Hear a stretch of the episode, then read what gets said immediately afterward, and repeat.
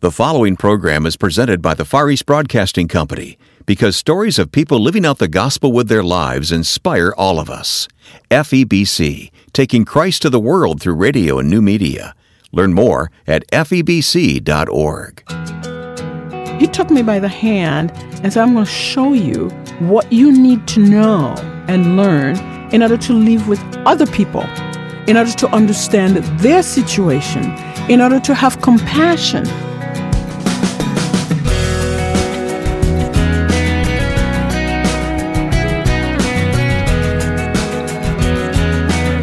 Our first-person guest will talk about her life, which took her from African poverty to a successful career as a doctor, serving people with the compassion of Christ.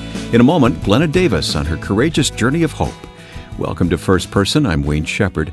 And as we begin, I want to encourage you to visit first person interview dot com, where you can learn more about the guest you'll meet and learn about her book, Facing the Ocean. Also online, you'll see our schedule of what's ahead over the next few weeks and find the archive of past interviews to explore. Go to first person interview dot com. These weekly conversations are made possible by the Far East Broadcasting Company, which rejoices in hearing the stories of God at work in people's lives all over the world. F E B C takes the gospel into nearly fifty countries of the world through radio and new forms of media, and millions respond. To find out more, please visit F E B C dot org. Our guest, Glenna Davies, was born in Sierra Leone. Her early life was lived in poverty, but as the Lord led, she became a doctor specializing in pediatric care. She's led a remarkable life and is now retired. She came to the First Person studio for this conversation.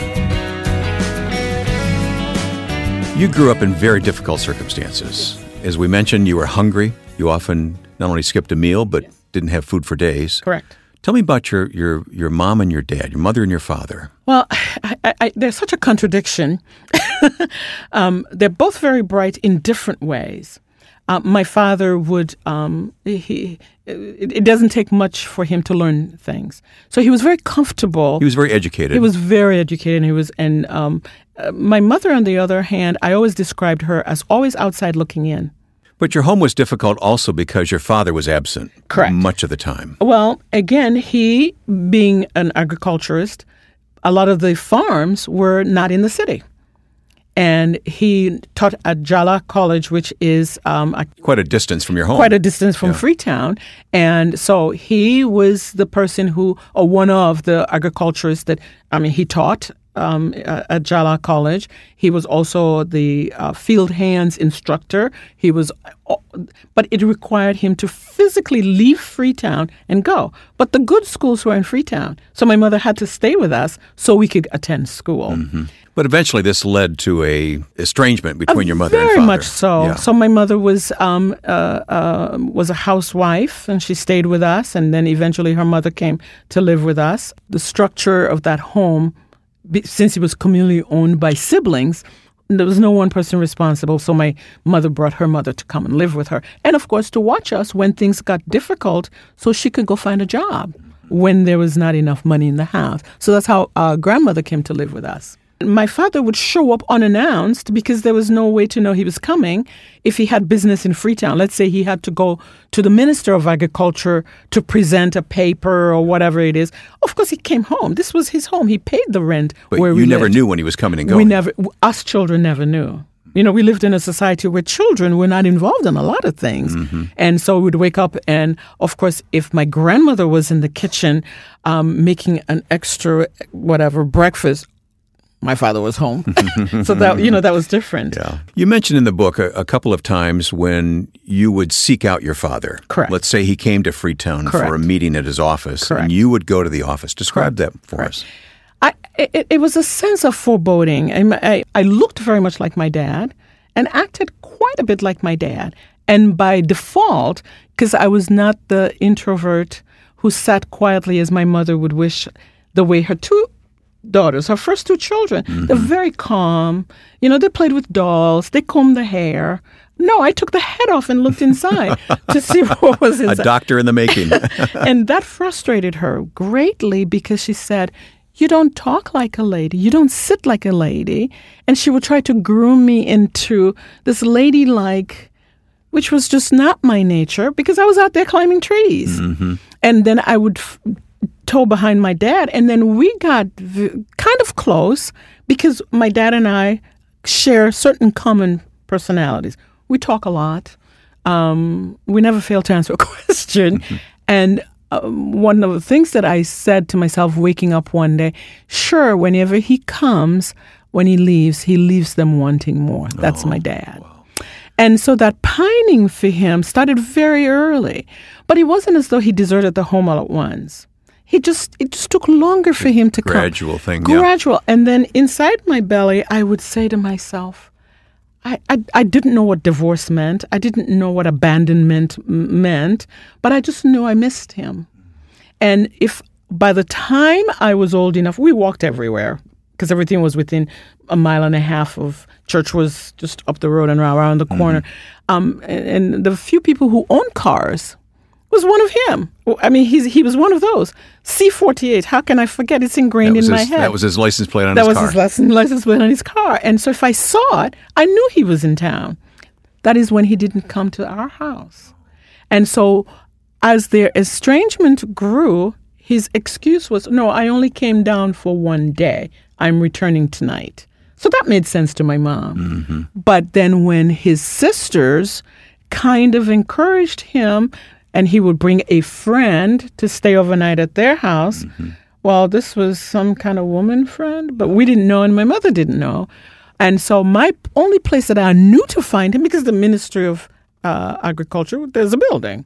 And when they got moved to this, uh, what was back then, high-rise, oh, I could take the elev- the lift. The lift, uh, British, the lift, yes. yes uh-huh. And go and wait. But I'm checking. It's that, you know, when children peek around the corner, mm-hmm. you know, as a pediatrician, I can see when that query, I can feel that now. I wanted to know that he's still alive. Not that I worried that he died. Is this a figment of my imagination? Why isn't he active in my life? Yeah. So you go to his office to seek him out. That's correct. And it was really quite touching when you write about this in your book, because it was a disappointment, wasn't it? Absolutely. Because it, it, it was almost that I was bothering him. And I think the worst part was my brother is ten years younger. He was so proud to have a son because, you know, African men want sons. A lot of cultures want sons.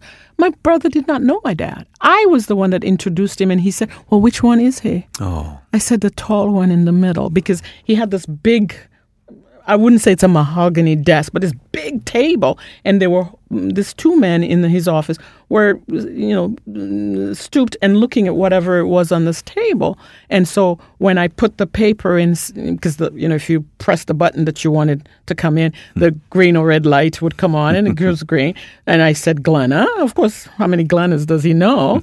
And then he, he pressed the latch and I could come in. And here's me and me and Ian. And Ian saying, which one is it? And I said, the one in the middle. Oh. It, I, I was very hard. And again, it was beginning of my reality. Yeah. Um, because he was quite dismissive, wasn't he? Very much so. Yeah. Because I wasn't invited.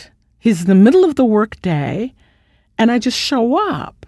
Well, what do you want? He's paid the rent, which is his job. Well, what more do you want? Was the question I think he was asking in, in his head. Yeah. So he would just acknowledge me and then say, well, hurry home. You know, if you're late, you'll get in trouble with your mom or your grandmother. Mm-hmm. That was that. You tell many other stories in your book about your father, mm-hmm. but at the same time, I get a sense that you, nonetheless, you loved him. Oh, absolutely. As I said, he's the love him and leave them. He always leaves you wanting more because he had a great sense of humor. He's very bright, but he was like a rolling stone that gathered no moss. Mm-hmm. He died alone, sadly. He also had children besides his... Uh, out of your wedlock. Family, yeah. That's right. You mentioned your mother had what you think was the equivalent of a third grade education. Yes. And yet you look at her with great love and admiration, and you look to her for wisdom, didn't Absolutely. You? Absolutely. This is a woman, and I describe her in the book as the woman with the black and white. There's no gray in my mom. My, gr- my grandmother, Constance, was all gray. Every circumstance could have an explanation, some support, and the uh, the option of looking at that experience as to how it came about, how to avoid it in the future, or how to improve on it. Not my mother. Mm-hmm. If you stole the egg, you're a thief, period. There's nothing else to describe, and you must be punished. So I call them my ten and two if, when you drive. the one that keeps you grounded. If you really search your soul, my mother will tell you the truth. My grandmother will not lie to you, but she'll say, well, you know, he was hungry, as uh-huh. I demonstrated in the book mm-hmm. with Joseph, our, the neighbor. Who stole boy. food. Mm-hmm. Yes. And he, she would say, but even though he did wrong, he was motivated by the hunger. Where was he supposed to go? How was he supposed to get the food? But here's why he must be punished. Because he forgot that if he could be hungry and he ate all the food or he ruined the food, other people would be hungry. That was the thing that was wrong. Glenna, you are living in poverty, I would say, mm-hmm. in Sierra Leone. Mm-hmm. You're a young woman, young mm-hmm. girl. Where did the idea ever come to you that you could be a doctor, a medical doctor of all things? Well, I mean, t- a couple of things happened, and I think I tell him the story about the little boy who got bit by a dog. And you jump into action. Yes, but it isn't that we haven't seen other people being bit. Okay. Um, so none of it was so, so new, but that I knew the blood was too much. You tie something, yeah. you know, so I, the, but I also took a cab, a taxi. I didn't have any money. You hailed a cab to get him to the hospital. To get him, because the hospital was down the road and to the left. To walk there, I would have to carry him. I yeah. couldn't carry him. He would die on the way. I, and I didn't know that either, but yeah. again, it was just the taxi was going past. I just put my hand out. We hopped in the taxi. I said, Connaught Hospital, and huh. we went. Okay. But the defining moment was when they thought I was his sister or was a relative. Because I brought him to the hospital with a tourniquet on. And they patted me on my head and said, oh, my gosh, you're so good. If it wasn't, you know, all the accolades and whatever. And I thought, and they said, you should be a doctor or you can be a doctor. And I can't remember the exact words, but that seed got planted. I'm thinking, all right, so then if these doctor people here telling me this is a great thing to do, I should do more of this. Everybody would think I'm all that. But there was the third part. You gave me a doll. It didn't survive. The heads came you had off. You to take it apart. Yeah, the arms will come. I always wanted. And then um, back then, um, they used to have this little circular thing if you, that was inserted inside the back of the doll. If you tilted the doll, it cried. Uh-huh. Ah. Uh-huh. And so I wanted to know what made the doll cry. So that's what I was after. So, so anatomy was always on anatomy, your mind. all of the, and as I said, the book is most is really a retrospective view. It's almost like somebody took my hand, and it usually happened at night after I'd slept, that somebody would take me back and walk me through all of these things and put them together. More lessons from the life of Doctor Glenna Davies coming up in just a moment on First Person. Stay with us. And there are so many stories of God at work through the Far East Broadcasting Company. We just had to find a way to tell more. Well, you know, Wayne, hearing all these testimonies has absolutely changed my life. And I want to use a podcast to be able to go deeper with some of the real stories that I get to see as the gospel's going out all around the world. And these stories will change your life, too. So listen to the new weekly podcast, Until All Have Heard, from F E B C. Listen at Apple Podcasts, Spotify, and other podcast platforms, or go to F E B C dot org. Our guest is Glenna Davies, a retired medical doctor who was born in Sierra Leone. During this time in your life, were you conscious of God? Were you uh, talking to God? Were you... Well, first uh, interaction with God was me coming out the door with a rifle, saying, fix this and now, because you're the powerful God. Oh, I see what you mean. Okay. And, and and and charging at him, saying, how could you? I couldn't understand death. You know, if a child died, I couldn't understand.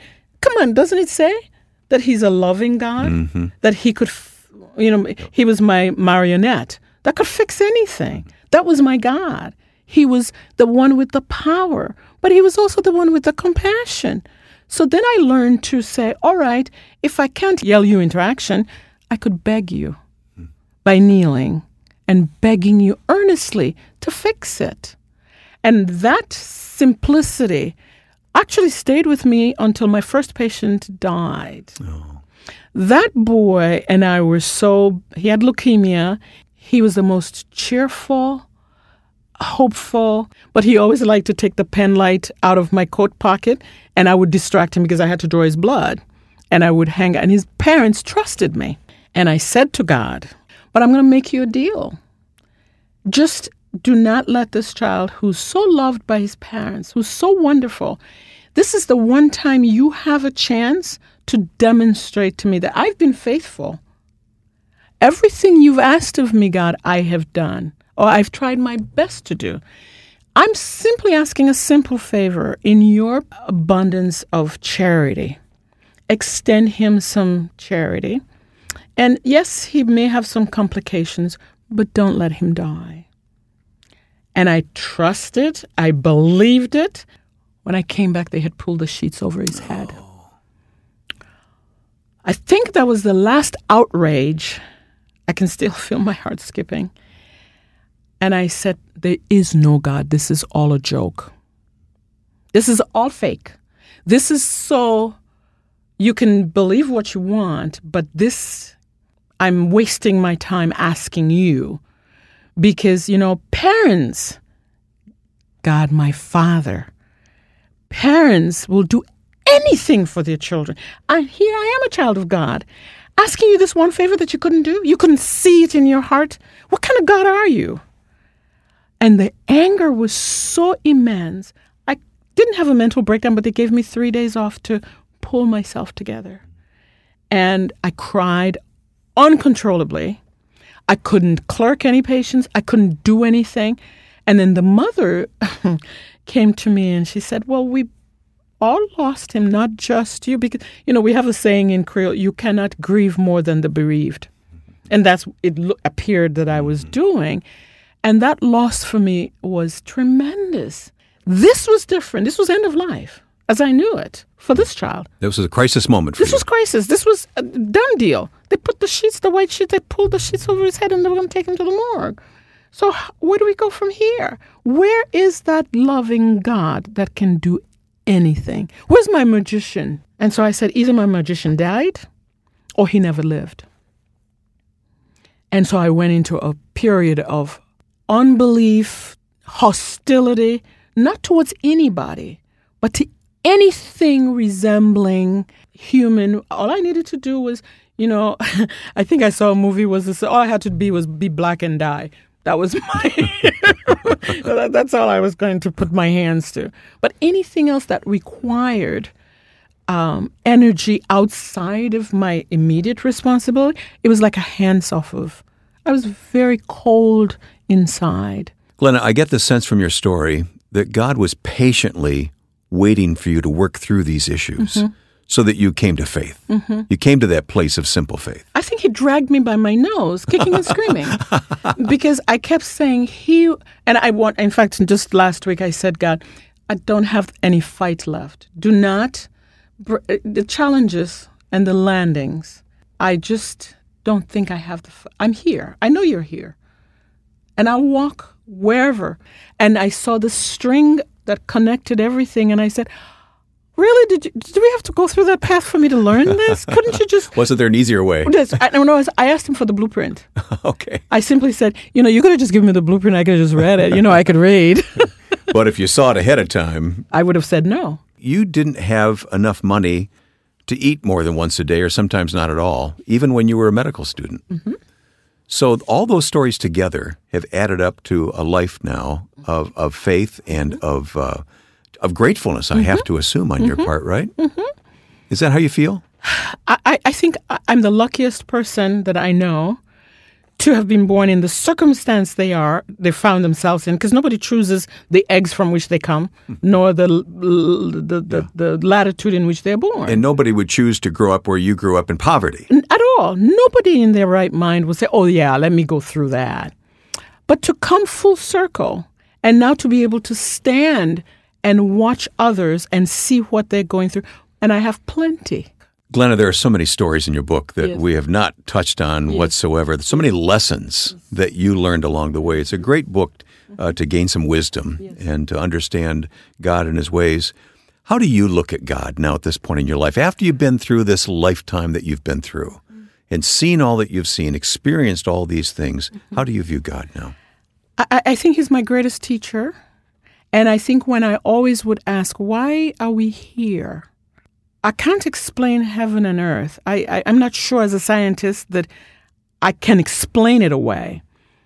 But I know now that in order to get to wherever it is we go, this has to be some kind of a learning podium. And he was my greatest teacher. And so all of those life lessons, I say, oh my gosh, I must be one of the headstrong pupils that you've had. You really had to knock me upside the head in order for me to learn this lesson, rather than a very simple, giving me a simple blueprint that I could just read and say, oh, so this is how this is how things are. No, he took me by the hand and said, I'm going to show you in this life what you need to know and learn in order to live with other people, in order to understand their situation, in order to have compassion. And so on. The list is quite long, in order for me to be the Glenna that I am today, but to say to uh, the world, I was given some gifts. How are you going to use it in the story about the man with the talents? Are you just going to bury it and say, oh, well, I'm a, I'm a th- cardiothoracic surgeon, you know, and then just walk around, you know, with a with a kind of a whatever. A st- yeah, air of superiority. Right. Yeah. Or you can get in the trenches and make a difference for somebody who doesn't yet know those lessons that you've learned. That hunger on its own is not necessarily a stick to beat you with. That's the way I felt for a while. I have a love-hate relationship with food. I love to eat. I will grow anything now to eat it. But it's not the end all. It's what sustains us. And so food is a euphemism now for me for different things, that in the course of living this life, that you become your brother's keeper. And always include people so that the word me is not your first word, it's a we. That you care for one another the way God asks us to care for. He asks us to do that and to make that your number one goal. If you respect other people, the care comes very quickly. You know, you don't just say, oh, well, let's tolerate them. You know, if I say to you, go home to your wife and say, oh, honey, I tolerate you. See how well that works? It's not going to work. But if you say, you know, I, I, I want to help you, or, or how can I help you? Oh, the we thing. And that for me, I now live in Carolina where I do still practice the we thing. And it's brought me a lot of friends. I'm so glad we had this opportunity to sit down and talk, to get to know you and the miracle that God has worked in your life. God bless you. Thank you. Thank you. Our guest has been Doctor Glenna Davies, now retired as a pediatrician, who, as you heard, has led a life of service and sacrifice. We only briefly touched on a few of her many stories today, but there's much more in her book. It's titled Facing the Ocean. We placed a link to her book at first person interview dot com. These stories of how God leads and provides for people inspire all of us. And if you'd like to hear more First Person interviews, we've archived hundreds of them at first person interview dot com. You can listen online or with our smartphone app, First Person Interview, available free in your app store. A special word of thanks to the Far East Broadcasting Company for assisting in bringing these interviews to you. Many of you have responded to F E B C as a result of First Person, and that is a huge encouragement in bringing you these weekly conversations. F E B C has such great stories. Check out more at F E B C dot org. Now, with thanks to my friend and producer Joe Carlson, I'm Wayne Shepherd, hoping you'll join us again for First Person.